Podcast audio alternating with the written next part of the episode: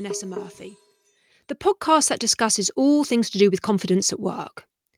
This is a podcast for women who want to know more about where their confidence supports them and where it can let them down in their careers. I'm your host, Vanessa Murphy, confidence coach, HR expert, and podcaster. Every fortnight, this podcast will introduce you to women who have interesting stories to tell around confidence. Through their stories, you will realise that even women who appear to have it all have had confidence wobbles. But by listening to them, you will take away what they do to remain top of the confidence game. Hello, and welcome to episode 15 of Women in Confidence. I'm Vanessa. I can't quite believe I'm saying welcome to episode 15 because I only started this podcast in October 2021 and already I am talking about episode 15, but also seasons three and even season four with me talking to some potential guests. I want to say thank you as well to any listeners who have given me some feedback on the podcast. Your feedback is just so important to me. And I've had people feedback via email, LinkedIn. I'm also on TikTok now. So if you want to check me out on TikTok under Women in Confidence, you can give me some feedback there as well.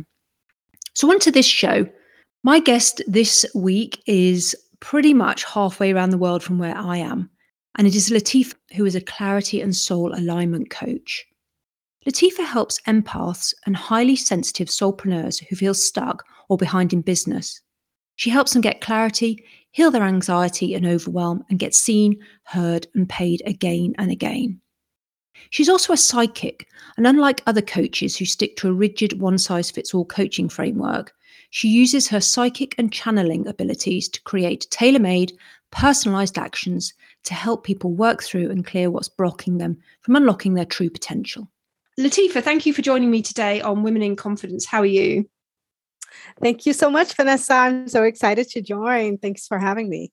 No worries. And could you tell everybody who's listening where you are in the world? Because I really like to express to the audience the global nature of this podcast, and it isn't just about women in one particular country. So, where are you at the moment? Yes, I'm in Europe, uh, Belgium, Antwerp to be exact. So, yeah, there's a, a big time difference. And I think your listeners should definitely know what a legend you are because you're actually recording this at 7 a.m. with a sore throat. So yeah. kudos to you.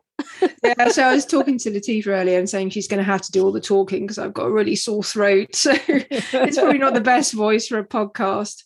Right, so let's get cracking. So I always start the podcast asking my guests the following. So mm. Latifa, ask answer this or tell me what you think. What is confidence to you? That's a great question. So, confidence to me is just being so authentically yourself that you're not afraid to speak out and show yourself the way you are in how you show up in your business, how you show up in your relationships, not being afraid to people please or worried about how you come across or that to me is true confidence pure authenticity authenticity i should say and just integrity with how you how you communicate but mostly how you view yourself and how you are in your relationships to the world really. Mm-hmm. that's why confidence for me i just love this question because confidence for me there can be the most quirky crazy people. You'll see like i wouldn't call her crazy but lady gaga an example that comes to mind I absolutely love and adore her because, well, we've talked, I can swear a little bit, right? Yeah, but sure. She couldn't give a shit what people think. She is who she is. And I love those kind of people. I'm absolutely not that. I am an introvert. I am a homebody. I like to stay at home with my tea and all of that. But when you hear me, you would know because I am authentic, authentically myself. But when I see people like Gaga, people like, I mean, now I'm I'm just, you know, picking like the huge samples, like Beyonce and everything. They are so authentically themselves. That's pure confidence for me. Pure confidence. Not giving a shit and showing up as your true self. Yeah. Yeah, definitely here's to not giving a shit about what other people think. And I think you're right. It does really go towards being a confident individual if you're truly confident in yourself. Mm.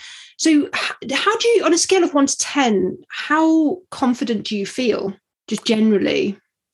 You ask such interesting questions. well, it's funny just because I would say it depends on which way you're going to look at it and what context. So, in terms of how I show up in my business, that took a few years. And I would say I'm confident on a scale from one to 10, like an eight, how I show up on my social media and on my, on my, um, yeah, well, just in general, how I present myself. I would definitely say an eight. And that took years to get to there. But when I'm like, um, I'll tell you another thing. Like, I'm really confident if you ask me like a 10 when it comes to driving. Like, people call me like, you drive like a dude. I don't want to be misogynistic at, at all, but I really am super confident when it comes to driving. But so, in terms of how confident are you, it really depends on the context. Me, because when it comes to my baby, I have a three year old. I think every mother will relate. Like sometimes you're so insecure. I'm like, oh my God, am I doing this right? Like you have all these preconceived ideas of how you're going to be a mom and how you're going to do all of that. And then sometimes my confidence really plummets when it comes to that. And, and especially when you come from a big family like I have, seven siblings, uh, immigrant family, we all know better how to raise kids. Like, hello, immigrants. We are very much in each other's business. It doesn't help your confidence because you think you're raising your child in a certain way. And then in comes the mom and in comes the aunties and in comes, you're like, oh my God, okay, I heard you. And then once you get home, you're like, oh my God.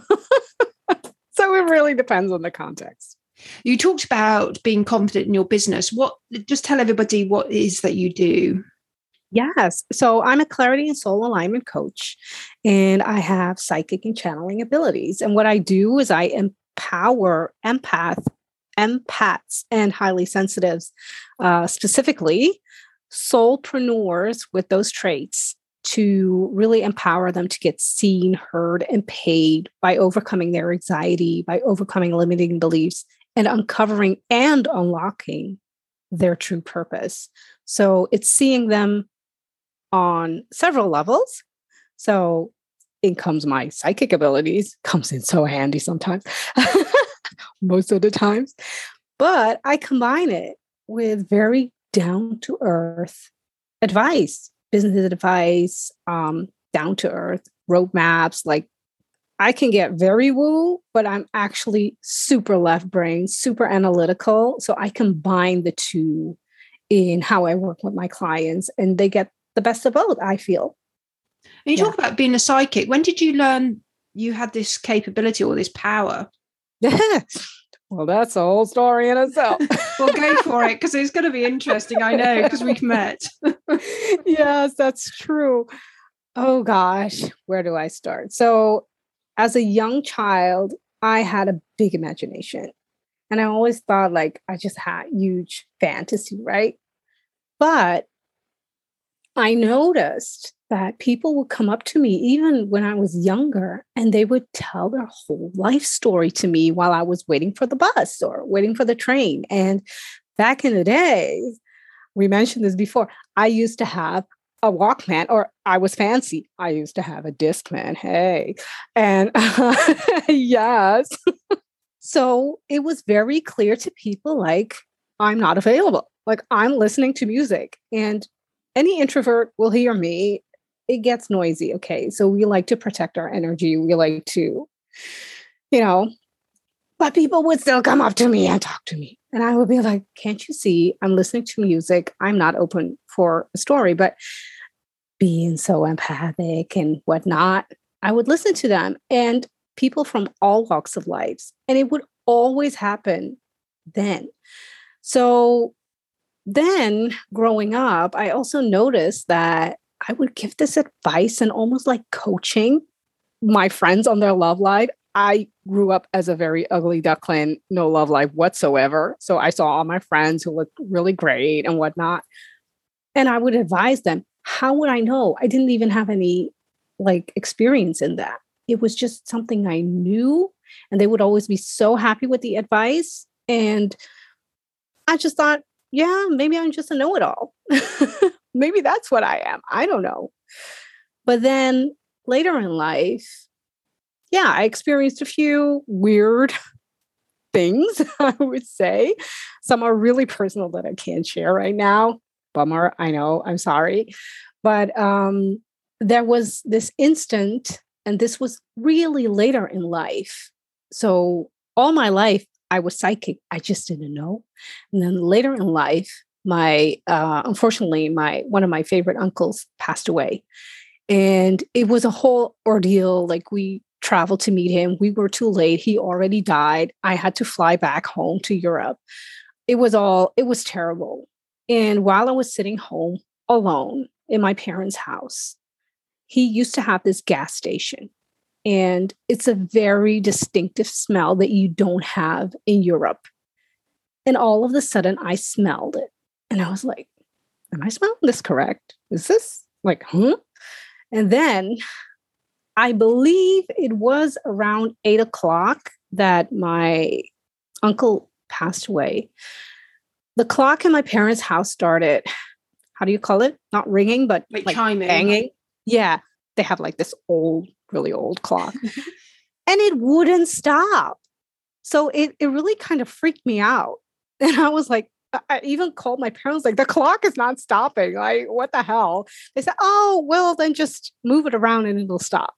But then those two things combined, I, I remember very vividly just looking up and saying, listen, uncle, if this is you, thanks for the visit. Well, you're kind of freaking me out here. That was like one of the first things that I noticed, like, okay, that was a bit weird. And then later, I noticed when I would talk to people that sometimes I would get these messages or just know things. And then I would say it, and they were like, How do you know? like how would you you know and i'm like oh i don't know you probably mentioned it or you know and when i really embraced it where it really stared me in the face and i really just couldn't like deny it anymore was when i talked to this is when i had my other business i'm sure we'll get to that mm. um, but i was talking to this person whose father was deceased and we were talking about something completely different and all of a sudden I literally hear a voice saying, like, can you please put your hand on his knee? Listen, I'm married, okay? So it's nothing like that. Okay. just get that out of the way. And just comfort him and say, it's okay.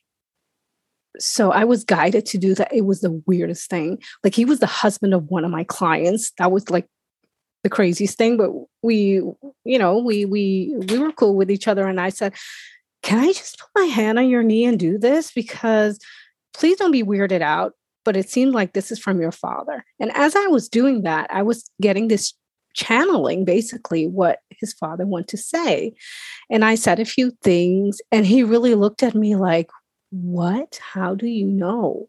And then he mentioned a few things, but um, I got the answers and they were channeled through me. And I told him that. And he was like, Wow, I was literally thinking about a certain thing. Eh, there was something about a notebook from a colleague, and he wasn't sure like if he was supposed to follow up on that or not. I didn't know. He didn't mention it to me, but it was mentioned to me through uh, by his father. So I mentioned that. And he said, Wow, that was literally what I was thinking about if I should do that or not. And that one, like, as we finished our meeting and uh, I was walking him back to the train station, out of nowhere, I hear, thank you. And I was literally looking up like, where the hell did that came from? so I couldn't deny it anymore. Like, okay, this is beyond me. Apparently, I have these abilities. And then hindsight is 2020. Now looking back, I understand like, okay, so as a young kid, apparently, you know, this energy that I was vibrating had people come up to me. And by the way, you don't have to be psychic for this. Empaths and highly sensitive will probably agree with me that they usually get it's the wrong word to say chat it up. That's something else. but, but, you know, people come up to them and start talking to them. They feel very comfortable talking to them. If you're an empath, this is the energy you're radiating. And people pick up on that and they feel safe with you. So others would say you have an old soul or something like that. Mm. Yes, that is absolutely that. And then psychic, being psychic can come in so many different forms. And for me, it's through clairvoyance. So it's a, a, a higher knowing. And it's through channeling. Once I work with my clients, I literally start seeing uh, oh, claircognizant. I'm sorry. Um, I'm claircognizant, so that's inner knowing, and then clairvoyance is seeing, mm. literally seeing things. I don't, thank God, I don't see things like I don't see dead people. I hear them sometimes, but I don't see them. but I don't see ghosts, anything such as that. But when I channel with my clients, I tend to see like metaphors usually, and I see um, steps that they are supposed to take. So that's my those are my abilities so people can find out like there are so many tests you can take um, but if you're an intuitive or anything such as that look up what kind of psychic abilities we have the thing is we are all born psychic i know this sounds super woo but as a child you know we are so connected you know, this is why you hear, like, I had my niece say when she was six, like, oh, there's this person in a bedroom. My sister freaked the fuck out. Like, she was like, what? Tell him to leave that. Right. said, okay, you have to go. so she was sick. So he went away. This is very common for children because they're so receptive, so open. So, so eh, children are really receptive, but what happens when you get to adult? Where does that go? What do we? Yeah where what happens that power? Where does that go? Well, that's that's that's the thing. We are inundated with impressions and beliefs and conditioning from your parents, from school, from work, from society, from media of how to think, how to behave. We are group people, like we are herd people, right? So we like to belong to a group. So if the group dictates like trends or how to think or if you belong to a religious um, stream like then the, the religious side with church or or mosques or like synagogues will tell you like this is the way to go this is the way to live so you are being told what to believe and how to think this is this happens regardless okay unless you live somewhere very secluded on the top of a mountain with no Wi-Fi and no access to the outside world. That's what you know. But as babies, you know, from zero to seven in our formative years, well, I wouldn't say your parents impose their beliefs on you, but that's what they know. So that's what you will be programmed with. If you're not growing up in an environment where this is cultivated or even encouraged, you're encouraged to say logic and reason and being analytical and yeah that's encouraged like you need to learn math and you need to learn to read and write but they want to like be creative uh, you know like expand your intuitive talents. No it's there's a reason why harry potter was so big among both children and adults because it speaks to the imaginative. Like what if what if we would have these powers? Like people would literally lose themselves in those harry potter books for a few hours be like wow well as children we daydream and we you know we get completely lost in our intuitiveness and in our own little world. And then the adults say well snap out of it. You know you need to do your homework. And later on you need to get a job. You need to make money. So it's not encouraged at all in this world. And when you were growing up, which stream were you sort of pushed down? I suppose was it the logical, do your maths homework, or was it the be creative and use your intuition? What side were you? I wish. I wish. So I grew up in an immigrant family. My father came to Europe uh, in the '60s, and um, seven siblings very busy, no privacy, not, none whatsoever. Uh, he was a sole provider, blue collar worker. So it was all about, I wouldn't even say survival, but thriving was not like in the dictionary. It was just, you do your work. I came to Europe, so children need to be educated. What do you mean creative? Are you crazy? You need to make money, okay? You need to make a living. There's nothing like no, there was no room whatsoever. I was a very highly sensitive, emotional child. There was no room for that. None whatsoever. So that was squashed really early on. Not because they did that intentionally, well, maybe sometimes, but that's what they knew. Like you have to make a living. Okay. We're not here to daydream. Get a job. I got a job at 14, which is fine, you know, a weekend job. And then I had to study. When I grew up, being so highly sensitive and everything, it was it was actually hindering me because I was not taken seriously. I was always seen as a sensitive one with nothing, well, nothing to say really. Oh, she cries so easily. And even more, I was born prematurely and I was in and out of the hospital until I was 13. And that's how I was perceived. She's the sick one, she's the sensitive one. She doesn't have an opinion or something to say, but I did. Like our family is super opinionated. We talk about big topics over dinner. Uh, so you can imagine in these times, pandemic and everything, you can imagine the conversations. Oh my God. But that's what we always did. But I wasn't invited at that table, so to speak, right? I was invited to shut up because you're the sick one, you're the weak one. And so, were you the youngest of the? No, no, no, I was the fifth child. So there are two younger ones coming after me. Mm. But they, yeah, I listen, I grew up an ugly duckling. I uh, didn't blossom until I was 16 years old when um, I was 14, my sister took me to the hairstylist for the first time. I had, I have the the the 4C coarse hair, and along with my father, I'm the only one in the family that has this type of hair that is so like the rest have curls and whatnot, but it's still manageable. Not my hair.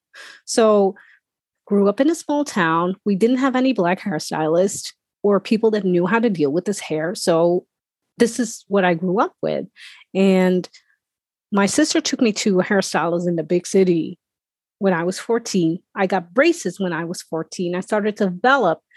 Uh, I didn't have to wear hand me downs from my sisters, like big family. Like, you know, I have uh, five sisters. That's not true. Yeah, that is true. Five, six, eight. No, I have four sisters. four sisters, including myself. Right. That's five. Okay. So I used to have to wear like their clothes. So it's I just wasn't, yeah. Then my teeth, I had a big overbite. So that's why I had the braces.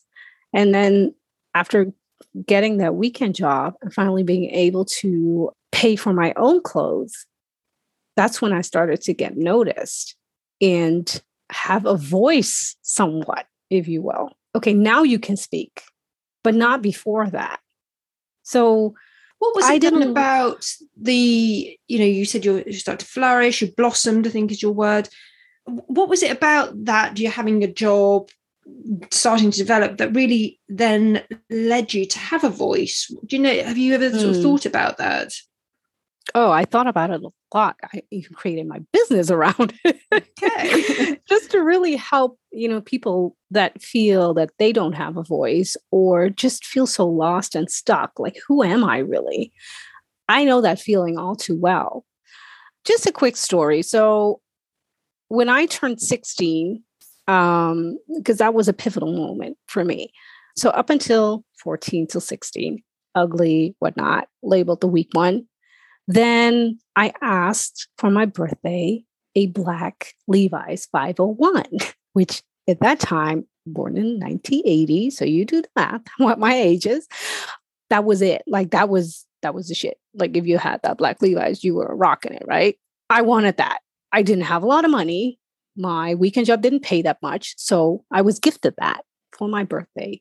I'm born in December, 22nd of December. Back then, listen, those were cold winters, okay? Global warming was not as, you know, as a hot topic as it is now. Those are cold winters. So I got that Levi's. I also got a black turtleneck. I wore my ugly ass winter coat that was a leftover from one of my sisters. It was like real ugly. But I had my Levi's and my turtleneck, and you know, I was pretty skinny. I never felt better. So I felt like I'm going to treat myself because it's my birthday. Very cold, left my winter coat wide open. I was like, no, no, no. People need to see my Levi's. Hello. right? I felt so good. That was the first time I actually got noticed. I never got noticed before. That was the first time. And from there, it taught me to let me let me put this in a logical order. So that happened. I went, got myself a treat. I was always used to, you know, people would cut in front of me in the supermarkets. Like that's how I grew up. So I went for my cake. And as soon as I stepped in, the lady said, Can I help you? And I looked behind me. like, who are you talking to? Oh, you're talking to me? Oh, okay. You noticed me? Like that's where I was. So I got used to not being noticed and then go to notice. So it created a lot of distrust and a lot of, for me, it was like, okay, so my outside changed. My hair is relaxed now, it's styled, it looks better. My teeth are straight again. I have clothes that are okay. Like I blossomed all right. I can't complain.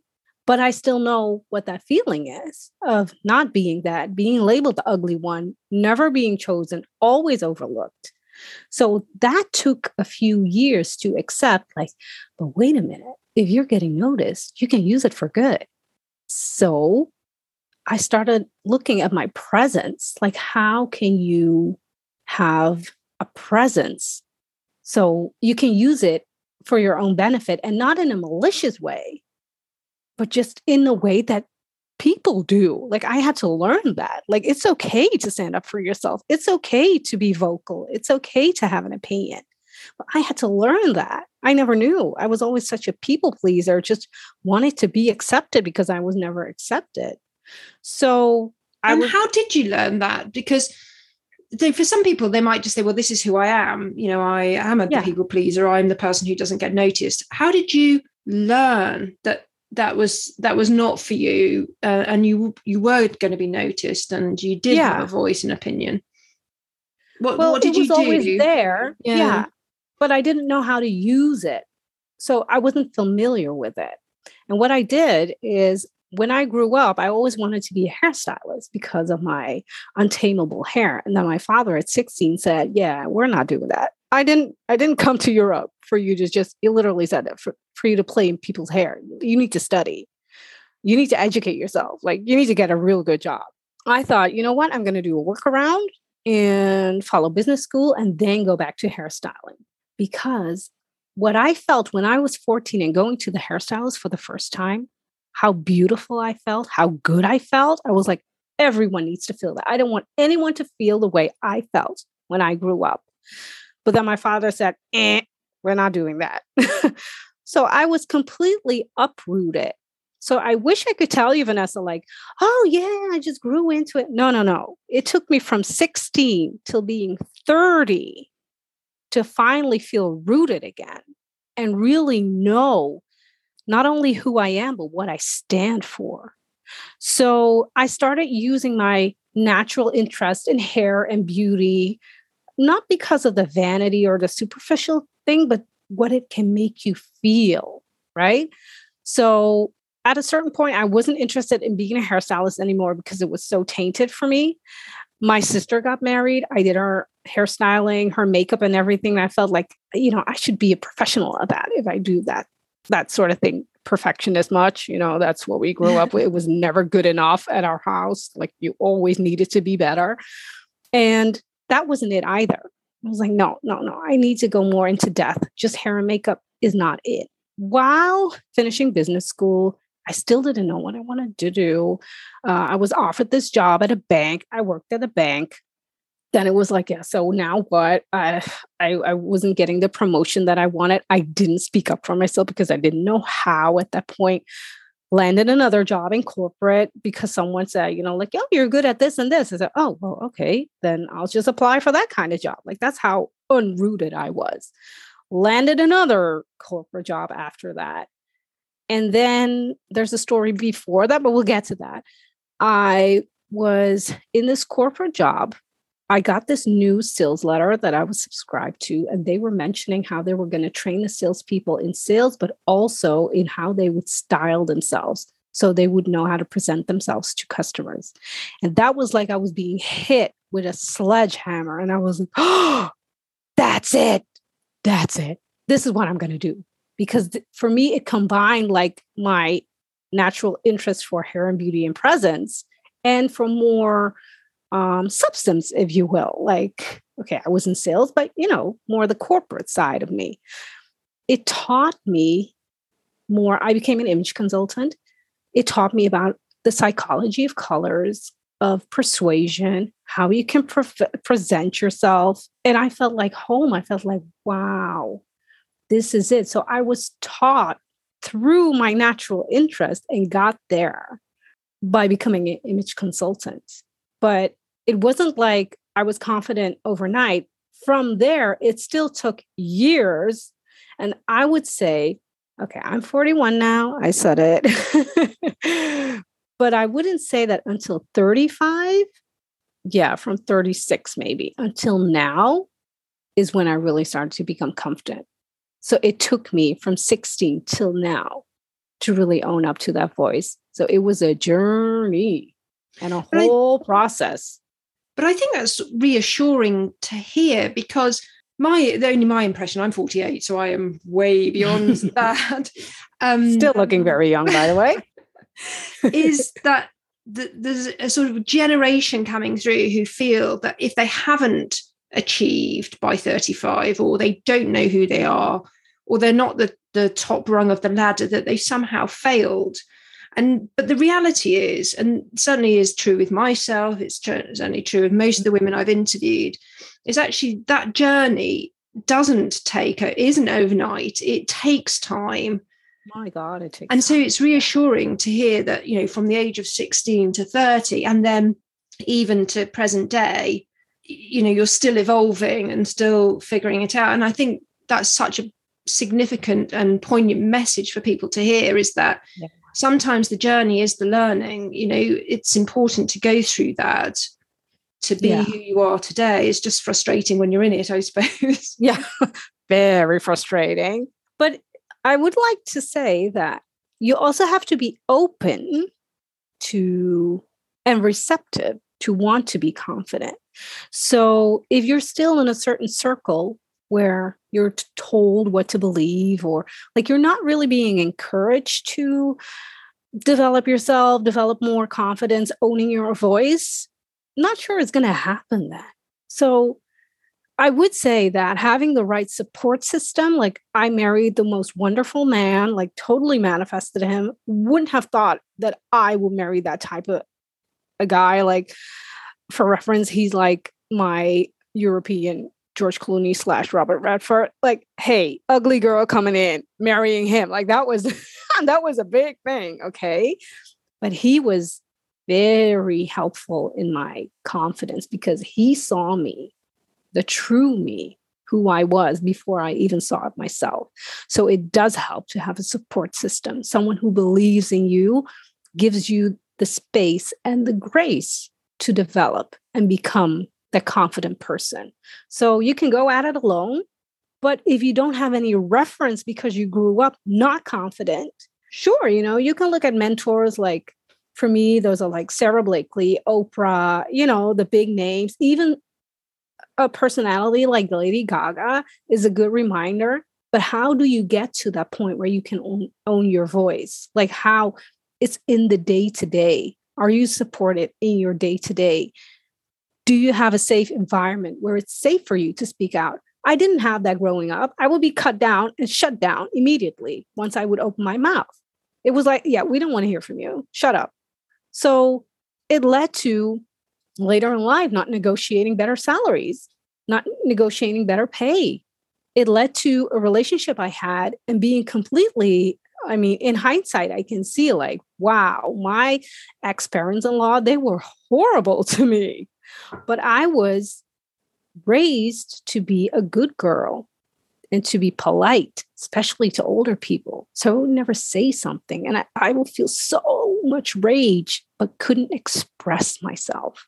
So if you have that safe environment where it's created for you, or you can create it yourself by being very mindful of who your friends are, who your inner circle is, then you can start to develop it. Then you will be led gently to discovering your own voice because that's a whole process in itself. It's the awareness like, oh gosh, I'm a people pleaser.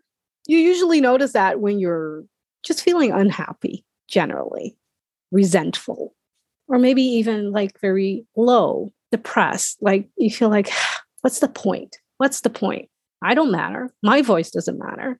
So you really want to create that environment where you can be gently mentored or where you have that safe space to be yourself. So that's awareness first. And then comes the process of, but what is my voice then?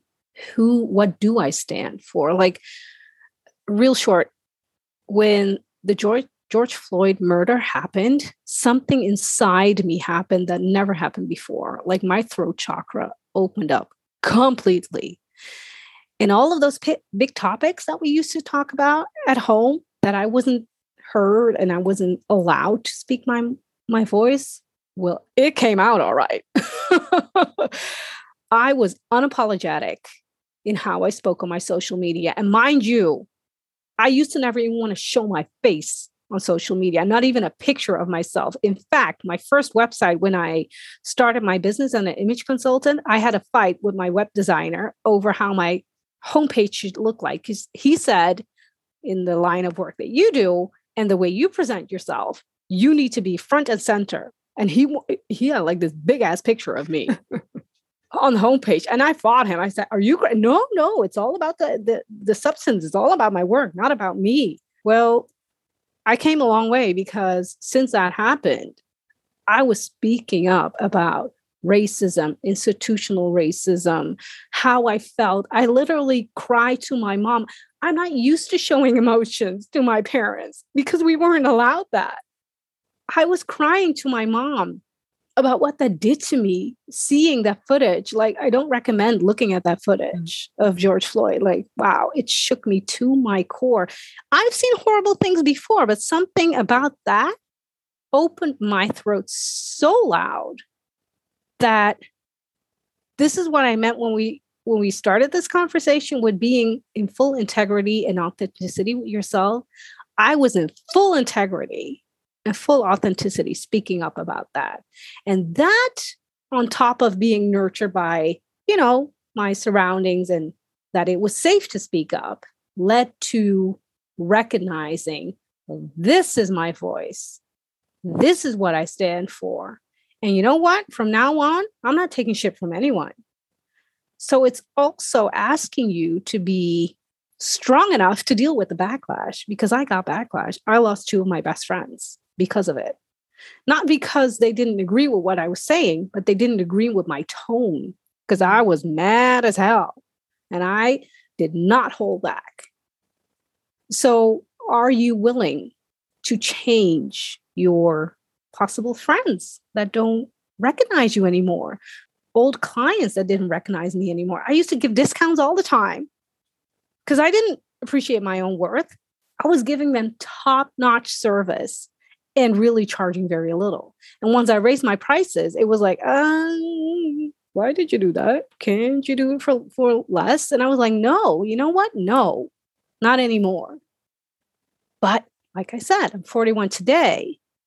But it took me the last couple of years to fully stand in my truth. So, anyone struggling with this, I would say if you're not feeling that level of confidence yet, it can come and it will come if you are willing to take what will come on the journey because shit ain't easy.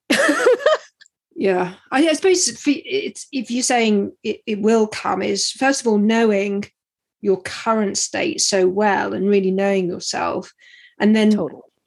something you said is about you said about manifestation. Is that hmm. something that you practice on a regular basis? Because i know a lot of people they manifest their confidence or their future or whatever it is. Is that something that you do?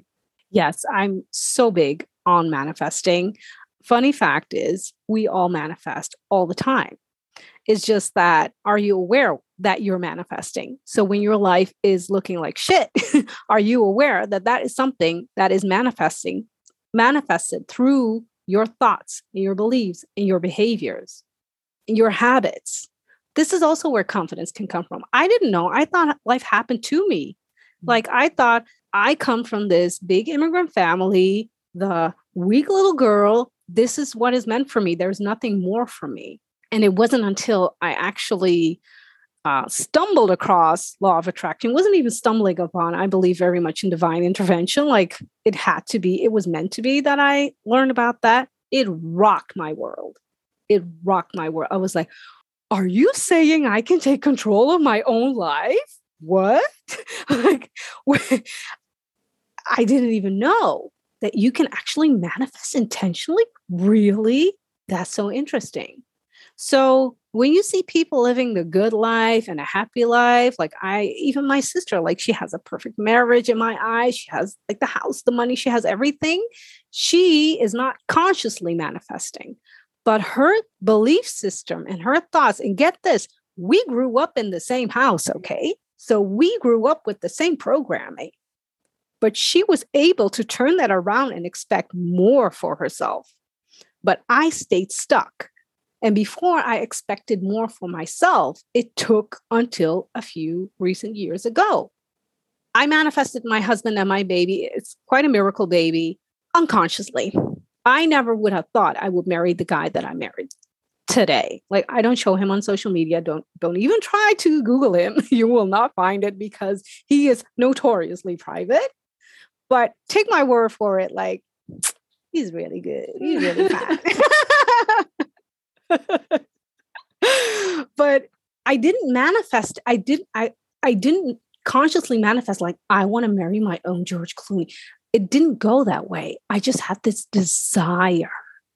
And when you have a desire for, I want a healthy, beautiful relationship with a man that is X, Y, and Z. And I never made a list, nothing of the sort. It was just a desire that I had. Did I believe that it would happen? No. Did I expect it? On some level, I did. I just never believed it would happen. But when you're open and receptive to it, things can happen almost magically. So I manifested that when it comes to my baby, a miracle baby, that was something I kind of consciously manifested, even though it was subconscious. That's because I ex- expected it to I just knew it would happen. It has nothing to do with my psychic abilities because for some reason they don't always work on yourself. They only work on others. At least in my experience. But I just knew it will come. I knew it. I expected it. Mm. And it did come. It came sooner than I thought because she was born prematurely as well, by the way. But I expected it. So manifesting these days, what I like to do is be very intentional and be mindful because because I'm so big on manifesting these days right now, I even teach it now. Um, I have to be mindful because I manifest very quickly negative things as well. So if I think of something which is not not like something I want, it still happens. It, it's too big of a topic to get mm into this uh, for this episode, but be mindful of your thoughts and they create emotions and that will create habits and actions. Like how are you living your life? So if you say i want to be more confident. I want to manifest that wonderful relationship. I want to manifest that dream co- career or business or whatever it is well then look at the state of your life right now and are you aware where you are today? Are you aware that if you want to have that great career, are you surrounded by people that encourage that? They don't even necessarily have to have that career, but do you have like encouragement around that? Or are you with people that are on a whole different level? Be honest with yourself. What does your environment look? Now, this is not advocating to change your whole support system, whatever, but this is advocating for awareness. Please be aware of your desires and then look at your life right now. Where are you right now? Is that what you want? If not, how can you change it? How can you change it? So don't throw away everything and start anew. Don't be like me. Like I did that, by the way. Don't do that. I did that when I had my burnout at 28. yeah. it's a whole different story. But um, look at where you can incrementally change. So if you really want to be, let's say, let's say you're a hairstylist. Let's just take myself as an example. I wanted to be a hairstylist, but because I was trained to be in corporate and sales, I would feel almost obliged to read those type of magazines. How about just following your desire? How about looking more into like, okay, magazines these days aren't like that hot of a topic, but what are you following social media? Are you following things because you think you have to? Or are you following things because you desire it? So start changing that. Start filling your cup with what really lights you up. And in doing that, it's about raising your vibration, going to that frequency of what it is that you want to attract the career, the job, the whatever. Start surrounding yourself with that, right? Make vision boards. Um, you know, there's so much what you can do, mm-hmm. but you can raise your confidence by yourself by listening to yourself. Are you in tune? Are you in alignment? Because that's what really what it's about. Yeah, and that awareness and getting in tune, really understanding yourself, I think it requires a lot of effort. It really does. You know, actually, it's a lot of work oh, you've got to put in. And I think a lot of people get put off by that, or they get put off by, actually, I'm not really sure if I like myself enough, and therefore I'm not going to carry on with the awareness. Do you come across that with your clients that they don't necessarily appreciate the effort they're going to have to put in? Well, I work mostly with soulpreneurs, so entrepreneurs mm. and entrepreneurs, they are on that journey anyways, because when you become an entrepreneur, that's the first thing you have to tackle is yourself. Mm. you know, if you want to put your business out there, that means you have to put yourself out there. Even if you have a physical product, product you're selling candles or anything else, people still need to find you. So you automatically are confronted with your limited beliefs like but I don't want to be in social media, but I don't want to okay, so can you find a a work around like can you do something else? So I don't come across that easily in my current line of work and my business, but I did have that when I used to work in corporate mm-hmm. because yeah, you know, you get sold on the idea like you have to make a career and have a career and people would go to nine to fives and then complain oh you know during lunch break or coffee break like oh this sucks and that boss sucks and this work sucks and everything sucks and well if that's what you're surrounded with how can you turn that around? Like even if you're in your nine to five like i don't say quit it don't quit it before you have your safety net and everything. But be mindful. Are you happy? Are you happy right now? If you think one of the best ways to do that is just looking at does it give you energy or does it drain your energy? And you can do that with anything, even down to the food that you eat. If you monitor that, I am definitely a tea drinker and not a coffee drinker. I know I do not I should not be drinking coffee in the morning. I can't, my stomach can't handle it. Also, not in the evening because I can't sleep then. But, you know, when you're busy working everything, and people say, oh, coffee really helps me. That's what I thought. Like, oh, I need to drink coffee. Well, my body was telling me don't. So be mindful of what your body is telling you. Be mindful of your mood. Like, can you monitor your emotions? Even if you just do it for three days, it doesn't always take so much work. It's a process, it's a journey, but it can look different for everyone. So I'm not saying like, oh my God, you're going to throw, go through hell. It might not be easy, hmm. but it doesn't have to be that way. So if you can monitor for three days your emotions and notice, oh, I feel high vibe when I watch a certain show. Oh, I feel low vibe when I follow a certain page on social media or anything such as that. So do that. Start monitoring. That's how you find your integrity and your authenticity and your confidence. And you get basically rerouted back to who am I? What do I stand for? So it does ask for a little bit of work, but give yourself, it helps if you give yourself uh, a, some sort of goal. Like, for what purpose are you doing that? Maybe it's just being able to stand up for yourself. If only I did that with my ex and his parents back then. Like looking back, I was like, oh my God, I cannot believe I cannot believe how I allowed myself to be treated. So, my daughter, trust me, I will give her all the confidence in the world so she will not be treated like that. But I allowed it, which also meant I allowed it in my work. I allowed my coworkers to make more. And racism aside, I could have negotiated a better salary, but I didn't because I just accepted what was offered to me. So, for what purpose are you doing it?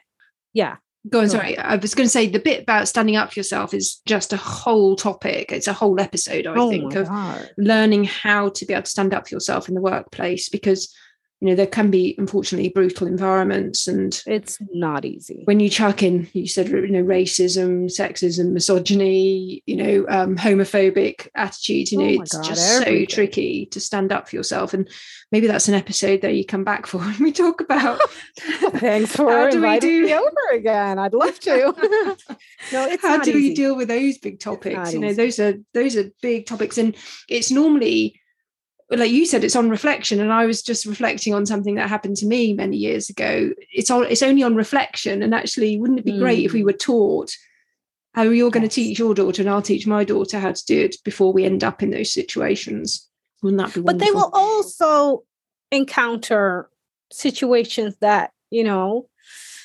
life is not peachy uh, all the time but you can manage your response to it so if you have that foundation of confidence, like I didn't get the confidence growing up, so I'm more alert and aware to it.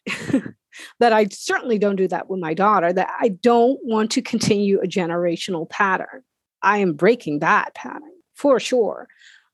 But it, it's not, well, like you said, it's reflection. It's just being, and, and are you open to that? Because I know a lot of people, even in my family, you cannot talk about that because it's uncomfortable, mm-hmm. because it asks you to look at the truth of what your life is.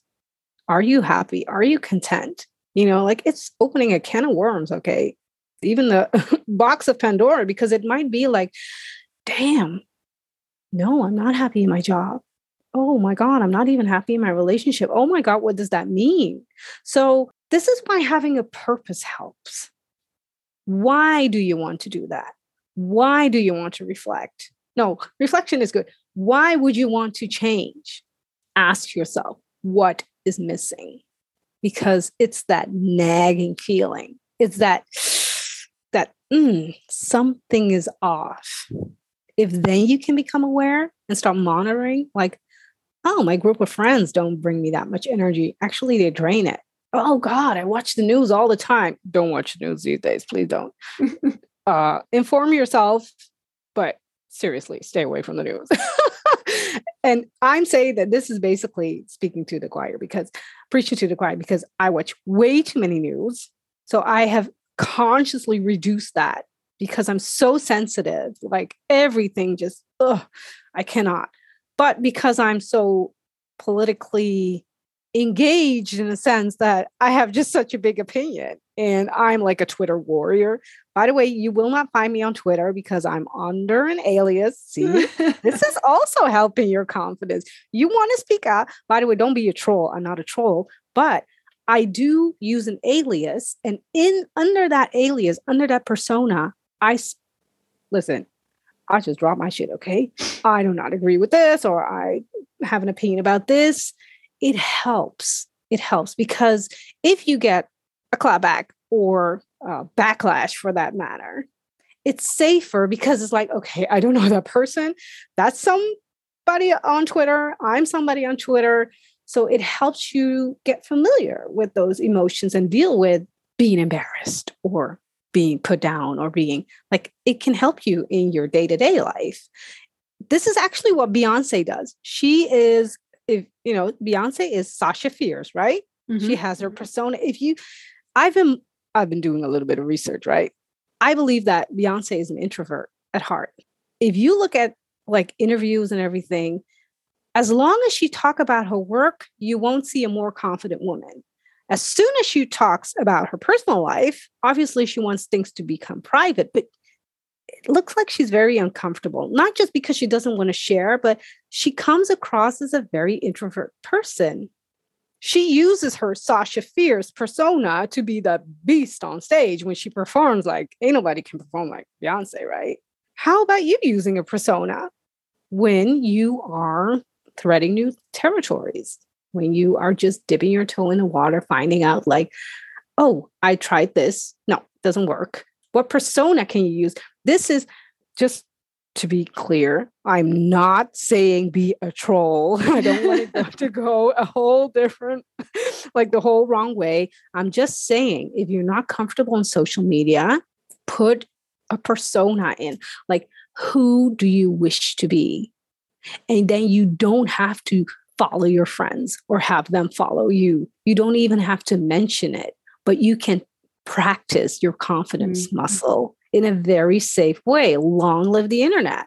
It also helps you become a little more at ease with social media. And then before you know it, your face will be plastered all over your website like mine used to be. And you don't mind showing yourself off on camera in a fun way. Like I like, like I have a crazy sense of humor. I make crazy reels sometimes. Five years ago, you would have not seen that. But it's getting comfortable with new sides. And if you need a persona to do that in the right way, I do hope my words will not be construed in the wrong way, but that's just what I mean. Protect yourself by first practicing as a persona. This is why many, did you know many actors are actually super introverted and very secluded? But when you see them on stage or in a movie, you'll be like, whoa, it's completely different from what they are in real life. It's because they feel free to express themselves in certain roles because it's not them. They are portraying a character. That's what I mean with can you use a persona? Can you step into your own Sasha Fierce? Like, what does that look like? What does she say? How would she react? How would she, and just get a feel into it? Yeah. I'm going to put my. I can get so hyped to hype up. Ooh, you have a cloak? a metaphor. Um, no, oh. just, you know, it's just that sort of what would Beyonce do? What would Sasha Fierce do? Is a really good way to perhaps step into that space to say, okay, Vanessa Murphy might not do that, but what would somebody else do that I admire or think has got it? I think it's a really good tip to for anybody who's listening to say, well, okay, it might not be me at this moment. Mm Mm. But actually, what would I don't know Beyonce do? Let's use her as an example, and let's step into that and see how it feels. That future yeah. version of you. Yeah, yeah. Oh, yeah, it's very interesting. We could talk for so long. In fact, we have. Oh my god! Yes, time. I know. I'm such and, a chatterbox. Um, and should, we should say that next time you're going to be interviewing me. I think, aren't you? Isn't that the plan? well, maybe you should tell your listeners how we came about that if we want to talk about confidence a little bit. you bit. me into it. I trapped you into it. no, um, you, you, you did actually say it'd be a really good idea because I'm not particularly confident, I'd suppose, in talking about myself. I'm I love listening to other people and finding out about other people, but Mm. You know, hmm. I, I, guess I just don't think of myself as in, as interesting, and and you brought that out of me. So you're gonna yeah. you're gonna find out about me. Oh, I am for sure interviewing you, but it's also so beautiful for your listeners to see. Like even the host of a podcast, like it's a big thing. Okay, you are hosting a podcast. How many hmm. people do that? How many people dream about it but actually do it? Mm. You're doing it, broadcasting all over the world, not yeah. niche, not clubhouse niche like only people that you invite or people that are invited to you will follow. No, it's like, so that's a big thing. So kudos to you. And mm. why not learn more about who you are? Like, it's good, I think, for people to know where you are in your process. Like I mentioned, I'm still not there. There are certain topics you won't hear me talk about on my social media because I'm too private about. Well, you have a podcast, but you're not comfortable speaking about yourself because you think you're not interesting.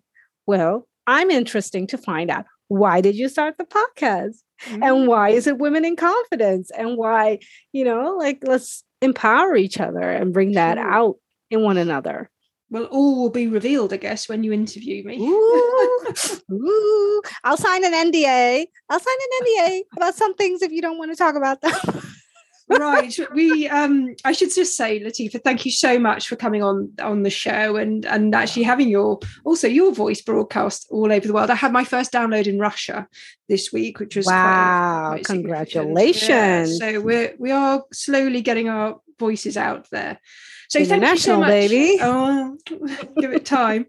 but yeah, thanks so much for coming on and, and sharing some of your wisdom and sharing some of your journey as well. Because I think it's really important that the guests who do come on talk authentically about their lives and, and how it has mm. been a journey and it's taken time and that you're still a work in progress. So thank you very much for your, for your honesty and for sharing all your hints and tips and for coming on. And we'll see you very, very soon. Yay! It's my absolute pleasure. Thanks so much for having me and can't wait to interview you. Thank you so much for listening to Women in Confidence, and I hope you enjoyed it. If you did, then please like it, share it, comment on it, and if you want to, sponsor it. If you'd like to take part in my podcast or know somebody who would make a perfect guest, then please email me on contact at vanessa-murphy.com. That's contact at vanessa-murphy.com. Until next time.